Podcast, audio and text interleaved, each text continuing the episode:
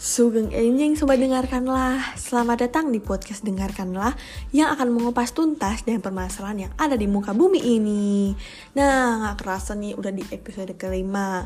Kali ini aku akan bahas tentang kembali menjadi seorang produktif.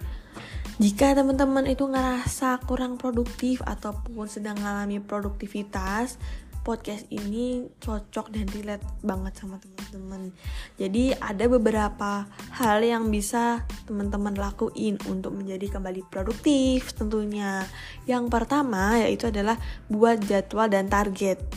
Dan buat jadwal dan target ini kita bikin sesuai realistis dan spesifik ya. Jadi jadwalin tugas-tugas yang perlu diselesaikan dan buat targetnya itu uh, setiap tugas. Jadi misalkan gini kita tuh mau ngerjain tugas bahasa Indonesia. Kita harus target ini jam 5 itu harus beres semuanya. Dan kita mulai dari jam 1 jadi ada 5 jam itu kita benar-benar harus fokus ngerjain. Nggak boleh ke distraksi karena kita punya uh, targetnya itu jam 5 itu harus selesai gitu.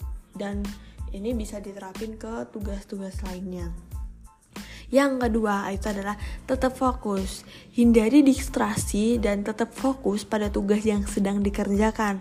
Dengan cara nih matiin ponsel uh, ponsel teman-teman atau gunain aplikasi pemblokir waktu supaya teman-teman itu bisa berkonsentrasi pada pekerjaan.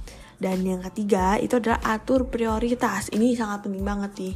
Jadi atur uh, tugas berdasarkan prioritas dan yang dikerjakan yang terlebih dahulu. Misalkan nih fokus pada tugas-tugas yang memberikan hasil terbesar ataupun deadline yang lebih dekat. Jadi misalnya kalau waktu di sekolah nih uh, misalkan tugas bahasa Inggris itu deadline-nya hari Jumat dan matematika itu deadline-nya hari Senin sedangkan hari ini tuh hari Kamis. Jadi yang diatur prioritasnya itu yang bahasa Inggris terlebih dahulu. Karena apa? Karena deadline-nya itu hari Jumat gitu.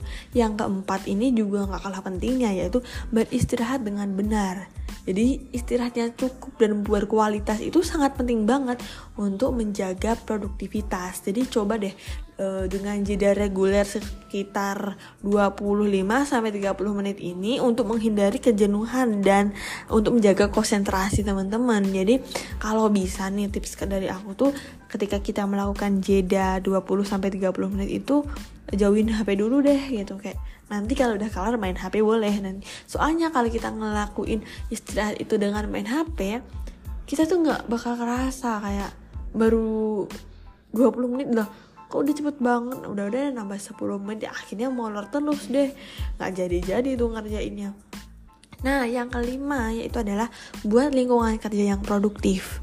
Ini sangat penting juga. Jadi, buatlah lingkungan yang kondusif dan nyaman. Pastiin juga tempat kerja teman-teman itu bersih, terorganisir dan bebas dari gangguan yang dapat mengurangi produktivitas. Yang keenam itu ada pilih teknologi yang tepat. Pilihlah teknologi yang sesuai dengan kebutuhan teman-teman dan pilih aplikasi ataupun alat yang dapat mengatur waktu mengelola tugas dan meningkatkan produktivitas.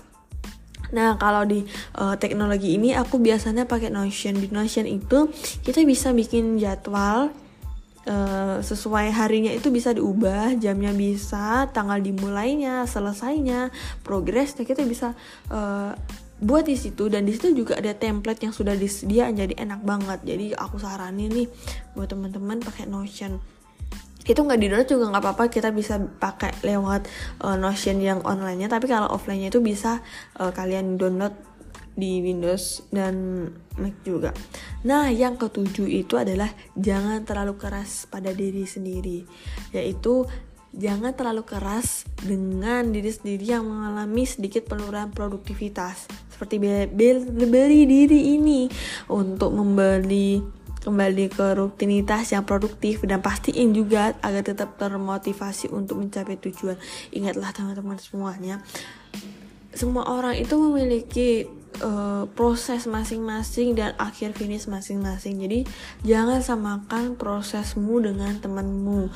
Kamu udah bersusah payah tapi temanmu yang biasa-biasa aja kok dia lebih cepat gitu. Ya udah, jangan terlalu keras beri uh, beri waktu beri ruang untuk diri sendiri. Karena kita udah berusaha semaksimal mungkin.